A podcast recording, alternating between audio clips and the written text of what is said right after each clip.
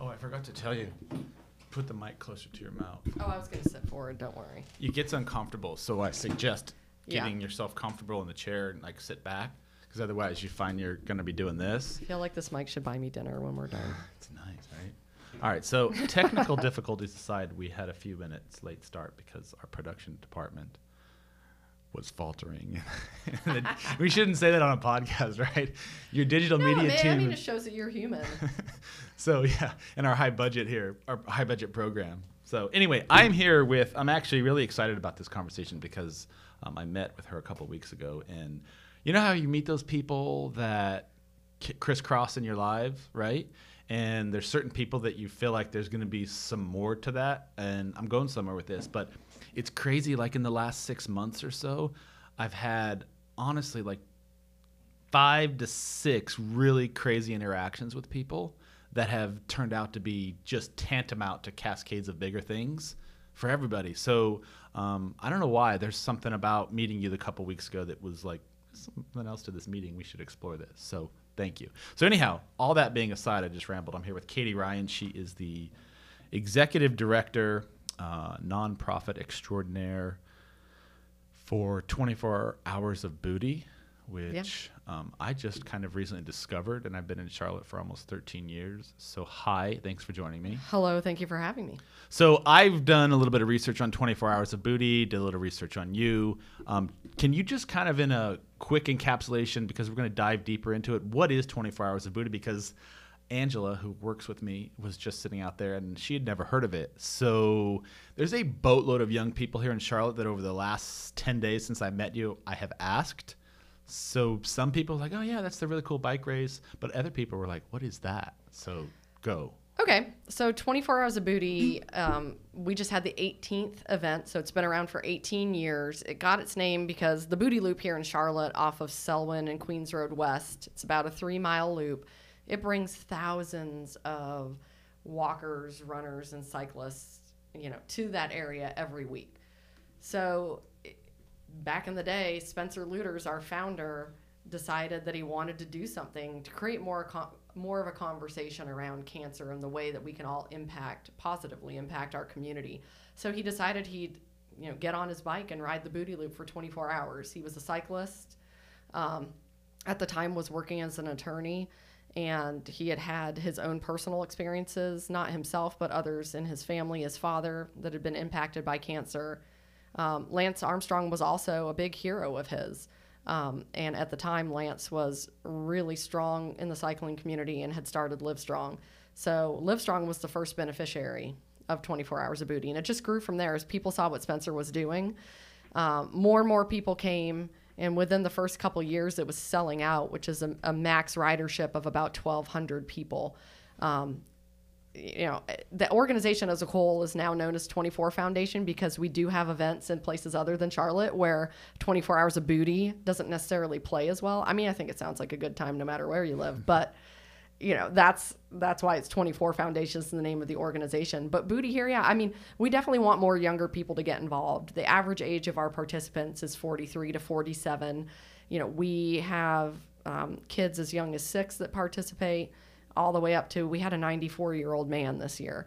And um, just to kind of describe what it is that we do we raise money for cancer navigation and survivorship programs. So so what does that mean cancer navigation is anything that helps you navigate the maze of appointments and the impact of chemo or radiation you know, the impact on your job you know helping you live your best life throughout your cancer treatment and hopefully when you come out the other side and also offering tools to help those that care for you. Um, the caregivers are often forgotten in all of this so we raise money each year, usually somewhere around $1.8 million, and then we offer grants to local cancer navigation nonprofits who are probably lesser known. We consider ourselves a subject matter expert. And um, that money goes straight back into the community to direct programs in that year, helping people right now. So, you know, we'll get asked the question, why don't you give money to research or, or treatment? Um, and it's really because navigation that's a space where there's not enough support and so what what if you're th- this is something that we're dealing with right now single mother of four diagnosed with a stage four cancer no longer able to go to work how do her sk- kids get to school? How does she pay her mortgage? How does she find the resources available to her? Well, she calls us, and she did. And, and we've been working with our other partner organizations to help get her mortgage paid, to help get some transportation help, to help get food on their table. So the 1.8 million dollars that you referenced, that's an annual raise just from the race itself. Yeah, we call it an event, not a race, um, because it's not competitive, and people can do as as much or as little as they want. So we have events right now in Indianapolis and in Charlotte, and um, the combined total is around 1.8 million. Got it. And so, um, you know, when people hear 24 hours of booty or just know that it's a 24 hour cycling event, you know, that in itself is a barrier to entry for some folks because they think they have to participate for the full 24 hours. We have some folks that come out and just do the survivor lap. You know, the first lap when we kick off, it's 7 p.m. on Friday to 7 p.m. on Saturday is is the time frame for What the you, event. would you say it was a three and a half mile uh, loop? It's a three mile loop. Three mile loop, And okay. it's a little bit shorter than that in Indy. In Indy, it goes through the Butler campus, Butler Mm-hmm. University. And here in Charlotte, it does that booty loop, Queens Road West, Selwyn, um, coming up around where Providence, Providence make a 90 degree turn. Is that um, intentional that you have university involvement with that, or is that just kind of the neighborhood that it ended up in? It's kind of the neighborhood it ended up in. I mean, here in Charlotte, it just made sense because um, 24 Hours of Booty is really a, it's a, it's a festival of sorts. So, like I said, some people come out and they only ride one lap. Um, other folks come out and they ride as many miles as they possibly can. Um, you know, we had um, Jennifer Dilworth Hines this year uh, ride 300 miles. Um, Dave Schultz usually comes to honor his his wife who passed away and his current spouse who's battling cancer. He usually rides around 300 miles. And then and then other folks get out there who it's the only time in the year that they're on a bike and they're on a beach cruiser and they're dressed as a superhero like our Cape Crusaders and, th- and they're they're out there doing their thing. Um, so you know that combined total of those dollars go back into the communities where the funds are raised.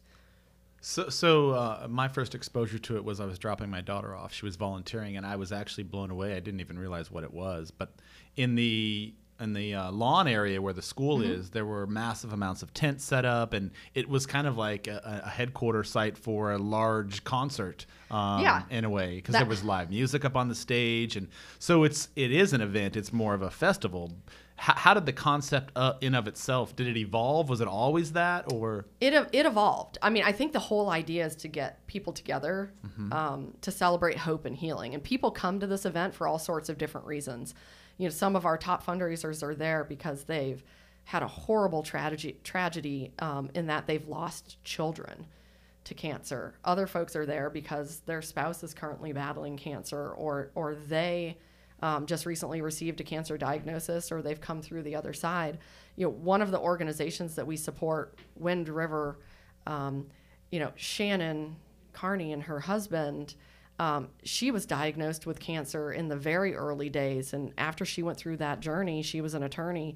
She retired from that job. They moved to the mountains and they run a cancer retreat nonprofit now you know and so it's that sort of magic that happens at the this event. Um, we have a couple that's now having a baby. They're both cancer survivors and they met at booty. So yeah it's a huge festival. There is a big tent area. Um, it, we call it bootyville. So you know people come they camp the whole 24 hours. We have access to showers um, you know really any of the amenities that you'd need through our partnership with queens university and we do have bands. We have things in the morning when you wake up. There's yoga there's tai chi um, there's fun things like a dunk tank. You know there's any number of different things. We have a huge kid zone which is where your daughter volunteered with my stepdaughter um, this year. And the kid zone has bounce houses and face painting and all those sorts of things. So really it's it's a great fun family experience and you can make it what you want. One of the things that shocked me because I play soccer over there at that same field on Saturday mornings, and one of the things that shocked me about the event in of itself is the it seems that the community there is that the Myers Park is that what you would call Yeah. that area? It seems that the the Myers Park community in of itself has really embraced it. As you drive around earlier in the day, you, you could see people outside in their yards setting up lemonade stands and water stands and all sorts of stuff. And normally, I may get in trouble for saying this, but normally in some neighborhoods like that, they're more private about their space and when I say neighborhoods like that, very affluent neighborhoods, they're Uh, they're more Myers Park 28 28207, where this event takes place, it's the wealthiest zip code in Charlotte. Yeah, so, So- they're normally a little more particular Yeah. about who kind of vacations and ri- ri- runs bicycles 24 hours. So that was the first observation I had about that. I was like, wow, there's something different about this event because all these wealthy people are allowing complete strangers to bicycle through their neighborhood for 24 hours. Yeah, and we're shutting down their streets. Uh, they can't get in and out of their homes. Yeah, it's kind of inconvenient Uh, to navigate it's through. super inconvenient. Because the police so- shut down the whole Oh block, yeah. basically. Oh yeah, they are essentially on lockdown. Um, you know that relationship has evolved. I think when it first started, there was you know perhaps a little bit of frustration about you know why does this have to be for 24 hours? I mean, we're one of the last events, if not the only one. We're, we're grandfathered into this permit. So we would never be able to get something like this somewhere else in Charlotte where we can shut down the roads for 24 hours, at least not in an area where, you know, it has the right sort of special sauce Absolutely. that the booty loop has. Especially now with everything going under construction all over the city, Mm-hmm. getting those sort of permits would be almost an insurmountable task. Yeah, so we're really lucky. Um, and the neighborhood, the homeowners association, has stepped up and said, "What can we do to help change the course of cancer?" And it's it's incredible. And so we actually have prizes and awards and yard signs that go out every year for the best house party. I love that. So it, when you walk the loop or ride the loop, I mean, the parties are crazy. I mean, we have someone each year that I won't give out the address, but if you want to come check it out, you know, the event's July 24th next year, which is perfect because it's the 24th. But we have we have this um, family that throws a party and they put this big rubber slide down from their roof into the front yard, and, and you slide down. You know, uh, all all that I see is liability. I hope you got an insurance waiver for that, but I love that they do it. Um, so It's like some of those neighborhoods you go through on Halloween where they just take it up a notch and ent- they convert their Yeah. entire yard into a haunted house. it's an experience. yeah, it is. Um, and and you know because here in Charlotte it's a little different in Indy, but here in Charlotte the whole festival part is behind Myers Park Traditional and behind Queens off of Wellesley. So our start line is at the corner of Queens Road West and Wellesley. So for our participants, as they come on and off the loop, they they leave that festival experience behind where there's super high energy, there's music, there's the food tent, there's everybody camping, having a good time. We also have campsite competitions. So you probably saw I mean it's like one big rockin' party. that's what that's the vibe I got. um, even though yeah. alcohol is not allowed. But um but st- As I wink. yeah, I know. I'm like, I didn't see that. I didn't hear it. Um, but the house parties are a huge part of keeping the energy up because if you've made a commitment that you've decided I'm going to ride X number of miles, well, you're not going to get much of that internal festival experience. So we rely heavily on our neighbors in that community to, to really keep the energy high, and they do. It reminded me, and I think I told you this before when we met. It reminded me a lot of in San Diego they do the rock and roll marathon. Uh-huh. Similar concept, but yours had a different, more intimate vibe to it. Mm-hmm. Uh, the bicycle marathon, um, while it's really cool, it's, it covers a massive amount of area and it's very patchy in terms of where people are stationed. Mm-hmm. But yours, because I, I kind of walked it or drove it in my car that area before. Yeah, good just to- luck. just to see what it, was. It was looked like. probably a circuitous route. Yeah, it was insane, but you could just see there was so much community involvement, and there were kids out and Mm-hmm. about, and in the medians of the road, there were people serving liquor, um, liquids and beverages, and there was just like people cheering and all that sort of stuff. It was Yeah. pretty intense. So, um, just backing up, if a participant is signed up, just so I can better understand it, because Sure.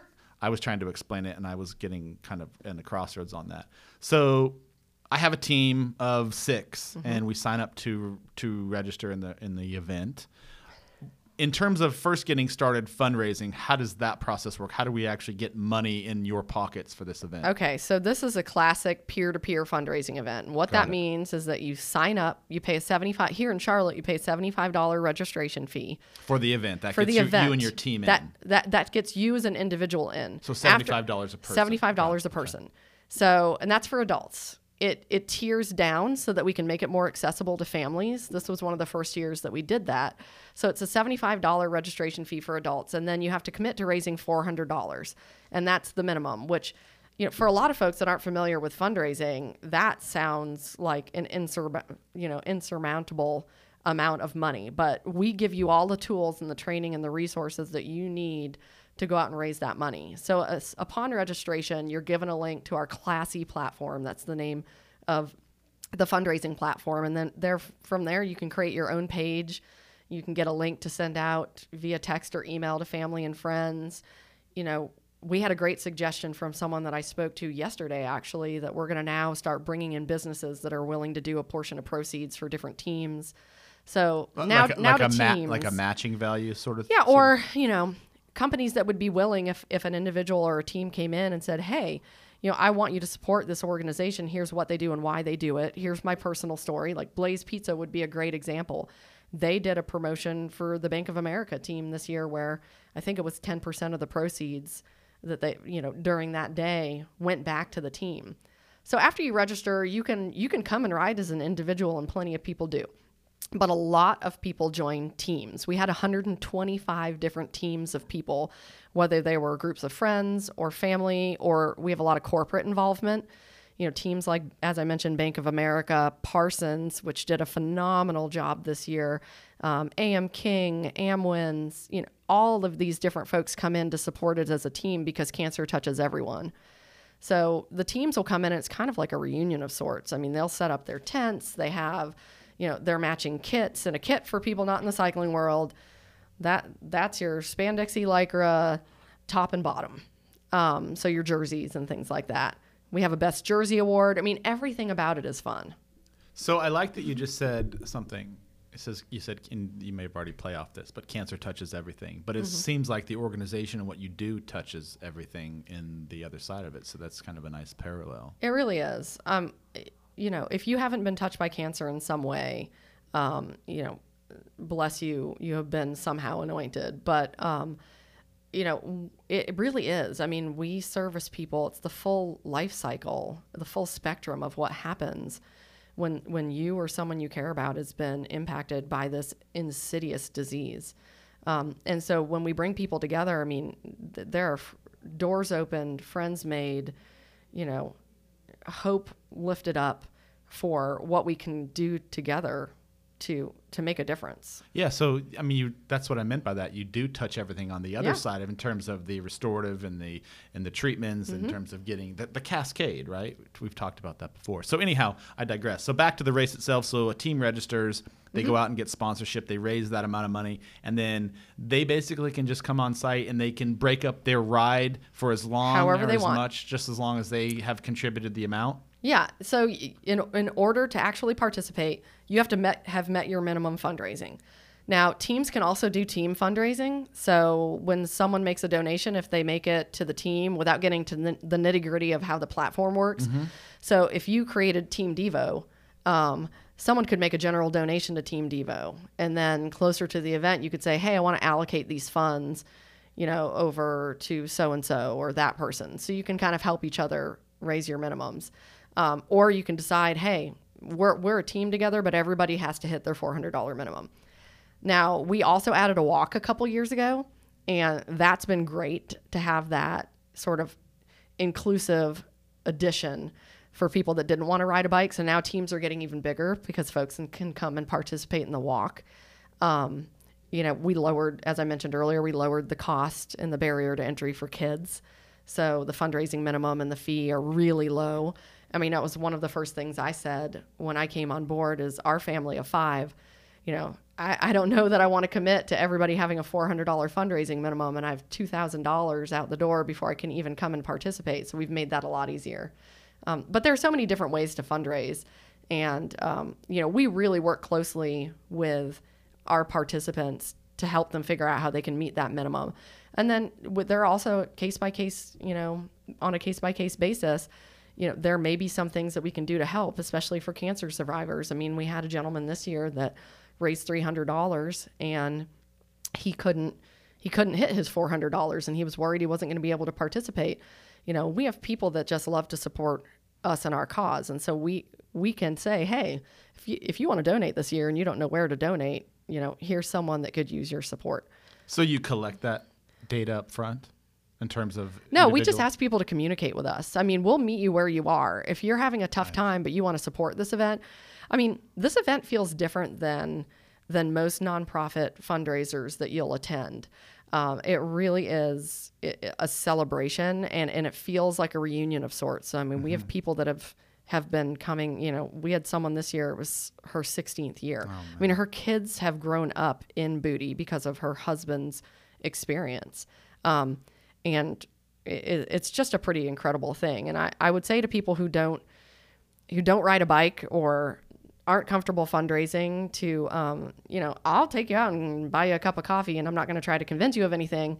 If anything i'm just going to say hey come to our event next year and see what's going on. Because if you see it you want to be a part of it which is how the two of us got connected. Absolutely. Totally randomly. And, and i can totally attest to that because my interest in it was piqued from just driving in there and the police escorting people in different mm-hmm. areas of traffic. And I didn't even know about it, but after the fact, I, found out that a friend of mine, Andy, was riding, and because I, I, saw him that night flying past me, he's like, "Dido," and oh, so anyway, it's it is it's a, the vibe is crazy. So your involvement with 24 Hours of Booty, you've been doing this for a few years, but reading your bio, you've got a, an epic story of a bunch of nonprofits and philanthropic organizations. You've worked for the YMCA, you've worked for children's organizations and children's hospitals mm-hmm. out of New York. How come you're doing this space? What what drew you to 24 Hours of Booty? Well, it's interesting. Um, you know, I got to know Spencer just through you know fitness classes in the YMCA. The and the first year that he was doing it, I showed up and made my contribution. I think you know I'm 43 now. I must have been 25 or 26 at the time. You know, I probably gave twenty dollars and thought that was a big deal. But um, you know, I've watched the organization grow. I've been a participant before. I've been a volunteer, and most recently, I was the vice chair of their board. They asked me to join the board because um, the person that they had on the board that had lots, Bill Anderson, who had a ton of nonprofit experience, was rolling off. Uh, and they wanted someone else to join the board, which you know, which is very smart of them, who actually knows the nonprofit world and how to run a nonprofit. And I've been doing this for 20 years, mm-hmm. um, and so that's how I got even more involved. And last year, when our executive director left, her husband took another opportunity in Pennsylvania, and she left. Um, actually decided I, I wasn't going to apply for the job. I was really happy where I was at Alexander Children's Foundation. You know, if you're not familiar with them, I'll plug them too. They're incredible, largest provider of mental health care for children in the state of North Carolina, you know, and children that have experienced really severe trauma. Um, so Raz, um, Raz Peterson, our board chair, and Spencer Lueders, our founder, just came to me and said, "Hey, we really want you to consider this." You know, so I thought about it and thought about where the organization was and where they're trying to be, um, you know, and trying to get some things buttoned up internally, you know, with risk and quality. And uh, I decided to take the plunge. So where do you want to be? Because I've heard you say a couple of things. You've talked about expansion to different markets. You've talked about offering more diversity in the event in of itself mm-hmm. in terms of allowing more accessibility to it. What is it? And I know you're trying to target a younger market. So yeah, I mean, I, I think it's true when when I talk to folks that are my age or older, I very rarely, and I said I'm 43, I very, which is our exact um, average age, I very rarely meet someone that hasn't heard of the event. They may not know exactly what it does, but they've heard of it, and it gives me an opportunity to educate them. But folks that are younger than me, you know, other than a handful that come out to the event and the kids that are involved because of their parents, you know, from the age of 22 to say 35, 36, 37, you know, we don't have a huge number of those folks involved. And eh, you know, I, I don't I don't have the answers yet as to why. I don't know if cycling just feels like an older person sport, which it does tend to be, you know, unless you're competitive in that field. But we are we are trying to you know determine what does success look like for us. And I think in the past for the organization, success looked like having a larger national footprint. We've had we've had an event in Atlanta. We had an event in Baltimore for 10 years until last year. Um, you know, and, and it's not necessarily true that if you build it, they will come. And we've we've had great support in both of those markets, but it never quite gelled to the point where it was sustainable. So some of the things that I think we need to do because we do have um, great awareness, organizational awareness here in Charlotte, we need to figure out how can we maximize our reputation here to bring people in to support our mission and vision. And so we're thinking about you know, a 24 hour fitness event that I won't go into all the details that we plan to have fall 2020. We're thinking about other fun things like scavenger hunts, you know, uh, a bike bar crawl. I mean, uh, our insurance guy probably just, you know, ran out of the building screaming when I said that, but figuring out something that we can do to expose who we are and what we do, but more importantly, why we do it to different people. That was a really long-winded answer. No, no, it's it's fantastic. So- so we, we had talked a little bit before in our first uh, interaction about utilizing social media, and, and I know we're going to continue that conversation. But just off the cuff, given the given the market that I operate in, which is generally the same age bracket you are targeting, social media has proved to be the answer for us, and I think you already know that. It's it's it's finding that sticky message. I think that that resonates. So. Um, some of the markets that you've worked in, I know some of them have not panned out. Some of them have been successful. Is the event is the event catered to the specific region and the market and the city that you're working towards? Is that the plan, or is it to kind of take what's worked here and move it into a different alternative city and either duplicate that, or, or is, are you planning to be? you know, it's a, it's a combination of both. I mean, I think you have to be really aware of what the flavor of the city is. Um, you know, and, and you have to. We can bring in what we know works, and there's no reason, you know, no pun intended, to reinvent the wheel. Ayo. Um, but.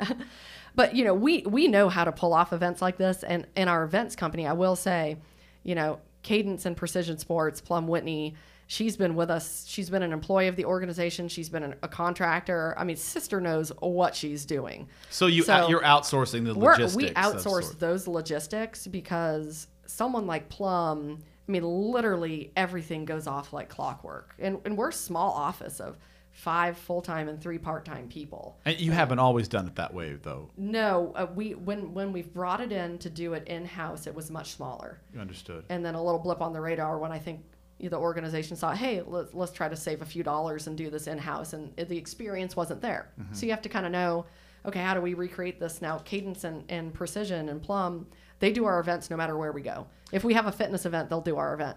So to answer your question, So they're organizing. Sorry to interrupt. They're organizing the, lo- the logistical Just the aspects of it. We do everything else. Your focus is on the organization and the operations and the fundraising. yes, we're, we're the people, Uh huh. Understood. and, and their lo- logistics. So, you know, all of the barriers that go up and the truss and the clock and the food tent and all of those things, that's them. And who is that again? Give that name again. It's Precision Sports. Plum Precision, Whitney, she's local here, but Got she it. does things all over the country. Got it, And okay. um, she partners with Cadence. Um, and they're based out of Austin, Texas. Understood. But but to get back to the question about you know we want the events that we have in other places to take on the flavor of that city. So we have to be really cognizant of the fact that you know the event in Indy looks and feels different than the event here in Charlotte. Um, and and it's great. They're both great, but they're different experiences. Um, you know, similar but different. In, so in what way? you know, um, Indy is still smaller than Charlotte, so it it's, feels very grassroots. They had about 500 participants this year. We have close to 1,300 between the the ride and the walk, and um, I think because of the smaller atmosphere, we it, it we don't need to add as much. Um, the kid zone's smaller. Um, we have we still have bands. Um, the neighborhood is just now getting involved. They're kind of just now coming around, and I think that's the natural life cycle of things. That the first year or two or three years that you do something where you're shutting down people's access to their homes, it can be a bumpy ride. And now they're starting to do house parties and things like that. I can't really describe it otherwise. It's just a different feel. Do Um, you do you have local celebrities that are involved in the race every year? You know, whether it be Panther players, athletes. on and off we Uh-huh. have our, our biggest partners that we have are, is wbtv Mm-hmm. kristen miranda i mean she has done more for the organization um, r- really educating people in charlotte about what we do so she comes out to the event she's always supportive um, you know we've had plenty of features on wilson's world wilson's a wonderful advocate and um, the panthers are always supportive of us maybe not always having a player out there because of the time of year but Sir Purr and PurrCussion are usually there at our event at the start line. Um, Homer comes out from the Charlotte Knights. Homer was a huge hit. Homer kicked off our walk this year, which started on Saturday morning. Um, so yeah, we do we do get a lot of folks that are super supportive of the organization that just want to be involved. I mean, at our kickoff, that's on January 24th every year when we kick off the new season. You know, we had Sir Purr out there riding the trolley pub with us, you know, running up to people and handing out, you know, our, our little registration cards that were stapled to so- like a yummy granola bar or something like that. I mean, that's one thing I learned it doesn't matter who the mascot is. If you're wearing a mascot Yeah. costume, people will take whatever you give them. but when I tried to hand people things, they run away like, you know, it, it's some version of the plague that I'm trying to give them.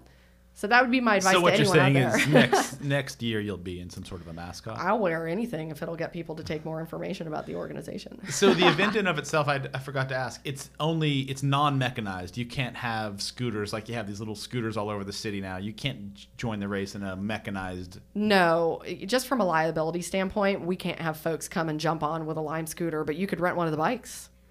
Um, you know, if you don't have a bike, there's plenty of bike shops that will help you out, hook you up with a bike. Um, we had two of our board members come in from Indy this year, and I, I brought them two of my bikes. Um, and if you're not able to ride a bike, but you know, we we have tandem bikes available where we have volunteers that will power the bike. And if you're um, a cancer survivor, and, and I probably need to ex- explain that term, which is which is really confusing to people. You're considered a cancer survivor upon diagnosis. So whether you you just started your journey or even if you've been given a terminal diagnosis, you are referred to as a cancer survivor. So that's what I mean when I'm saying that. So if you're a cancer survivor, you're in the fight or you've come out the other end, you can be on a tandem bike, you can be on a wheelchair assist bike that Speed for Need and Kevin Young and the F3 guys, they come out and support us and they power these bikes, which is not easy going up a steep incline like Hopedale. If you've mm-hmm. been out to the booty loop, that hill is no joke. I recently did a workout with those guys. Yeah, Yeah. that's a really cool group. It's a really cool. and group. Kevin Young just he started his own video company. He'd be a cool guy for you to connect with. Um, he did some some video for us this year that was phenomenal. I mean, so that's what that's what you see with this event is people people bring their talents and their passion to the event, and it it kind of starts to um, to spread and grow from there. I'm not thinking of the right term, but you know, and Kevin's the perfect example. It cascades. yeah, Cascades. That's bingo. There you go. I'd like to do photography next year for you. I think it's a phenomenal event, and I would donate my time for it. Yeah, that would be fantastic. No, I think it's fantastic. Um, we have a photographer that does almost all of our events, Matt Parker, but I think you guys would be a fantastic dynamic duo to help do some of that stuff. And I think it would be really cool for you to come and see Indy also. You know, we'd be happy to get you there. But um, but Kevin, when so does that happen? that is the last weekend in June. Okay. So our events are last weekend in June, last weekend of July. Indy's first, Charlotte's second. Um, so so Kevin is the perfect example. Just to give Kevin a little shout out. Um, you know, he came on board and had started his own nonprofit, Speed for Need, that has these wheelchair assist bikes. And he was like, "Hey, I think that I could help cancer survivors enjoy your event um, in a way that they're, you know, they they've been prohibited essentially from um, participation because they can't. They a lot of them can't even get on a tandem bike. So Kevin came in and brought his group of guys in. You know, then Kevin's like, "Hey, can I shoot some video for you?" And you know, can I help counsel you on different things? And it grows from there. We have a lot of those types of people involved. You know, case in point, we've had a really long-standing relationship with the Dunstan Group. They've done all of our promo and apparel and things like that. You know, and Scott Dunstan and his team, um, Brian and McLean and the other folks there. I, I don't think the organization would, would be where it is now without their help. And it's because we've been able to capitalize on this fun name of 24 Hours of Booty. Um, I mean, because our swag does really well too, our shop page. I mean, just the name itself. I mean, they've helped us figure out how to stay in front of people year round. Your coloration stands out. Yeah. It- it's very unique to see it. It's a it's a good color. Yeah. So, I mean, orange is kind of what they Yeah. say, you know, that disruptive color. But they've really helped us. Um, you know, it's it's funny. You can say, well, how how has a promo company helped you do that much? Um, and, and they they have literally helped us create um, apparel and branding that has kept us in front of people year round, and that's why we end up with 1,200 people every year. I'm working with the client right now on her swag. She's trying to come up with a brand that sticks, and it's really critical. Yeah. Uh, and especially, I mean, I know you you you fundraise, but you're really in the business of marketing and promoting what you do because that's part of what fundraising is. How critical is it to have some sort of branding that can be translated into swag, that can be carried forth by other people, etc. Like It's It's critical. Super, it's super important it- because it, can't be complicated. Well, it, we we operate in a sea of nonprofits here in Charlotte, and all of whom, for the most part, are worthy of the contributed income that they receive. But all looking for visibility. But, but we are all looking for visibility. We're looking at what, you know, helps us stand apart from the rest. And I think that nonprofits do very often make a mistake that they don't invest enough in their marketing um, because we're expected, we're held to a different standard than corporations. We're expected to he- keep our overhead low and our fundraising high. So a lot of smaller nonprofits never really get off the ground because they they are too heavily criticized. And sorry, I'll get off my soapbox in a second about the amount of money that they might potentially invest in marketing or apparel or different or promo items and different things like that. But it's of the utmost importance because at the end of the day, we're running a business. And that business, in order to be successful, we have to win that dollar. When someone's deciding to contribute to a cause about which they feel passionate, what makes them decide I want to be a part of 24 versus, you know, the 30 other cancer nonprofits that they've seen on Facebook in the last week asking for their support? Um, I had a thought about that that I've recently discovered in a podcast uh, about about money and the whole, the whole concept behind you have to spend money to make money. And the best analogy, honestly, I've ever heard about money is because it's not just related to nonprofits. It's related to me as a small business owner and any other entrepreneur who's trying to launch a business or a brand, right?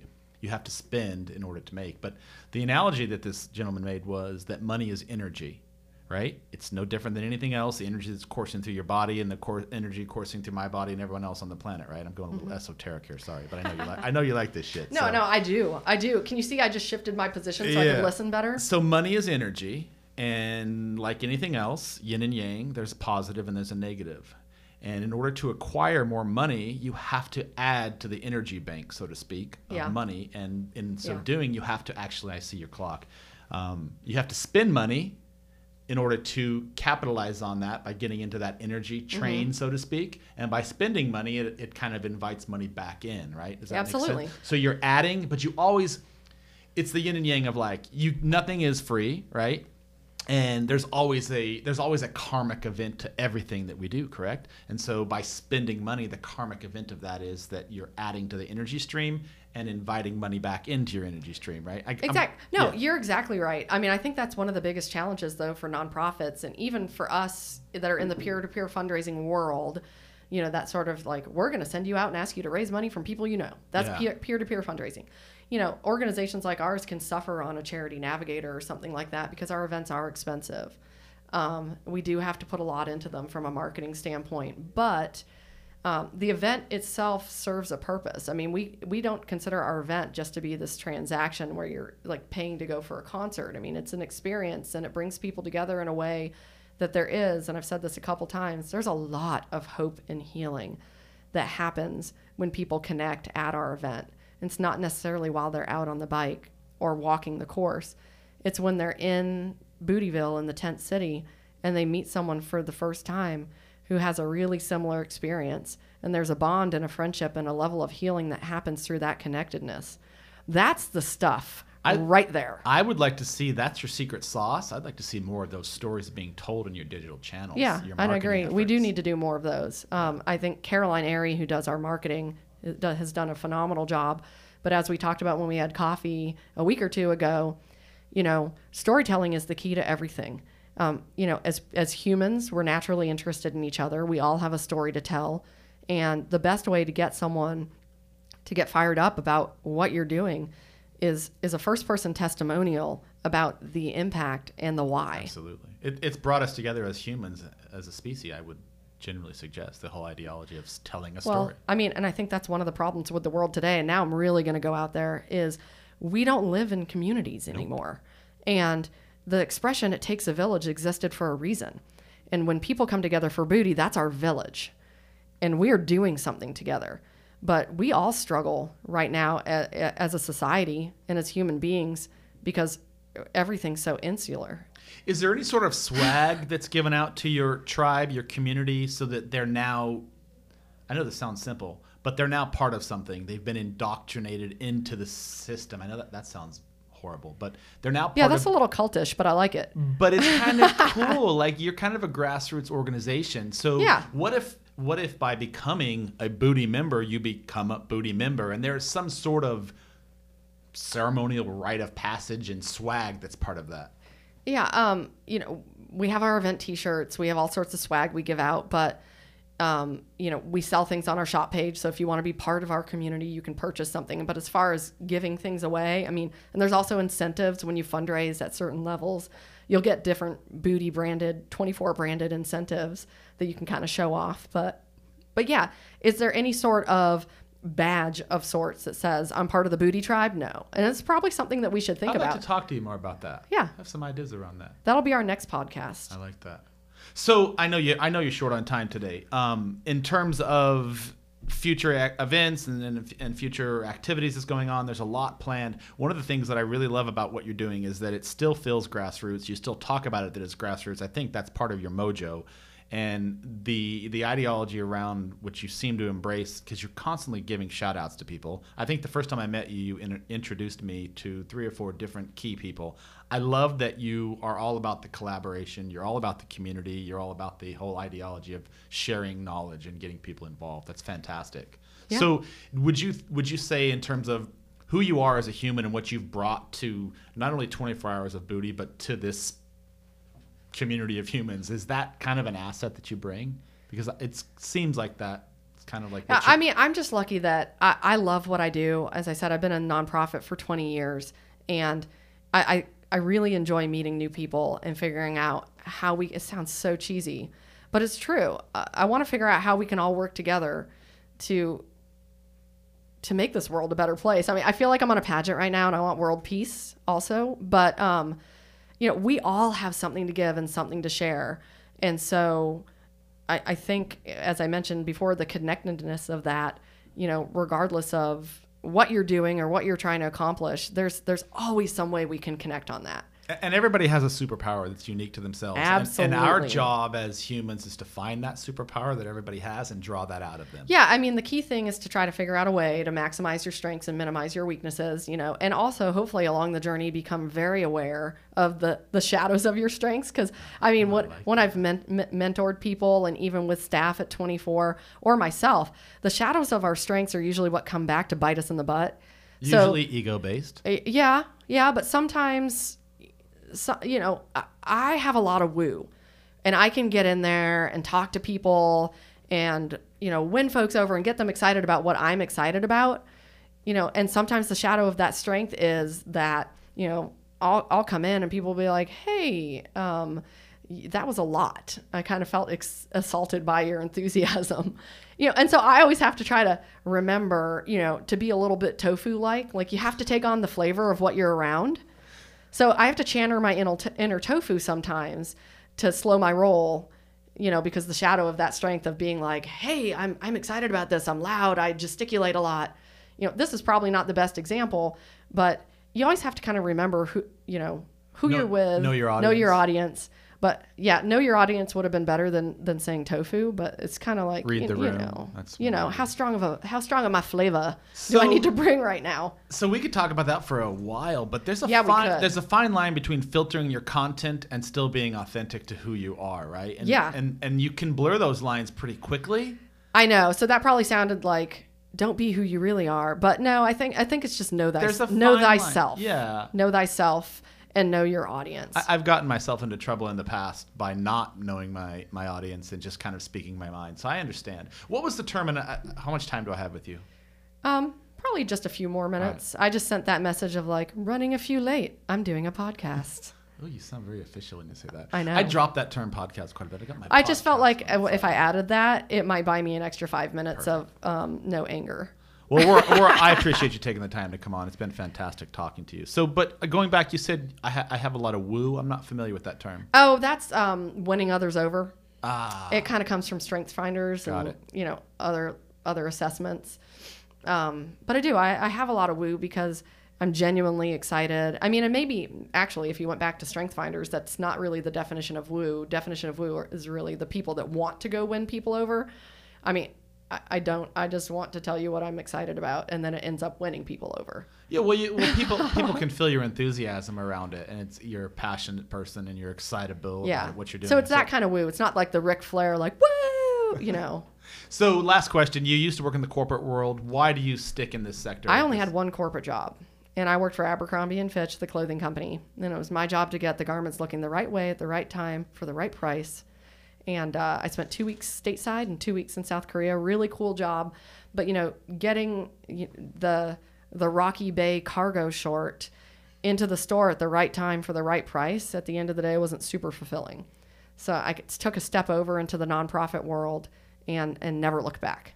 I once owned an Abercrombie and pair, uh, Aber- Abercrombie pair of pants when I was in college. Yeah. I'd, s- I'd saved up for this. It was like a hundred and seventy-five dollar pair of pants. I Yeah. never had any. I grew up poor, family of twelve. Never had any new pair of clothes. It was always hand me down. So Yeah. when I was in college, I had saved up money for this pair of pants that I had seen in the mall, and I was like I finally bought them. If I just have those, everything in my life will fall into place. Yeah, but guess the so a week later I wore them someplace and I had taken them off and left them and I had lost them. So I had owned them for a week Oh. and I, I, I was like, okay, Abercrombie is not in my space. I will never buy a pair of Abercrombie again. That makes me very sad. So anyway, nonetheless, what else? Anything else you have? Closing thoughts? No, I, I mean, I really appreciate the energy that you bring to our community and the fact that you are a connector. I mean, you mentioned the fact that I introduced you to three or four people probably, you know, within an hour of us finishing our coffee. Well, you did the same to me.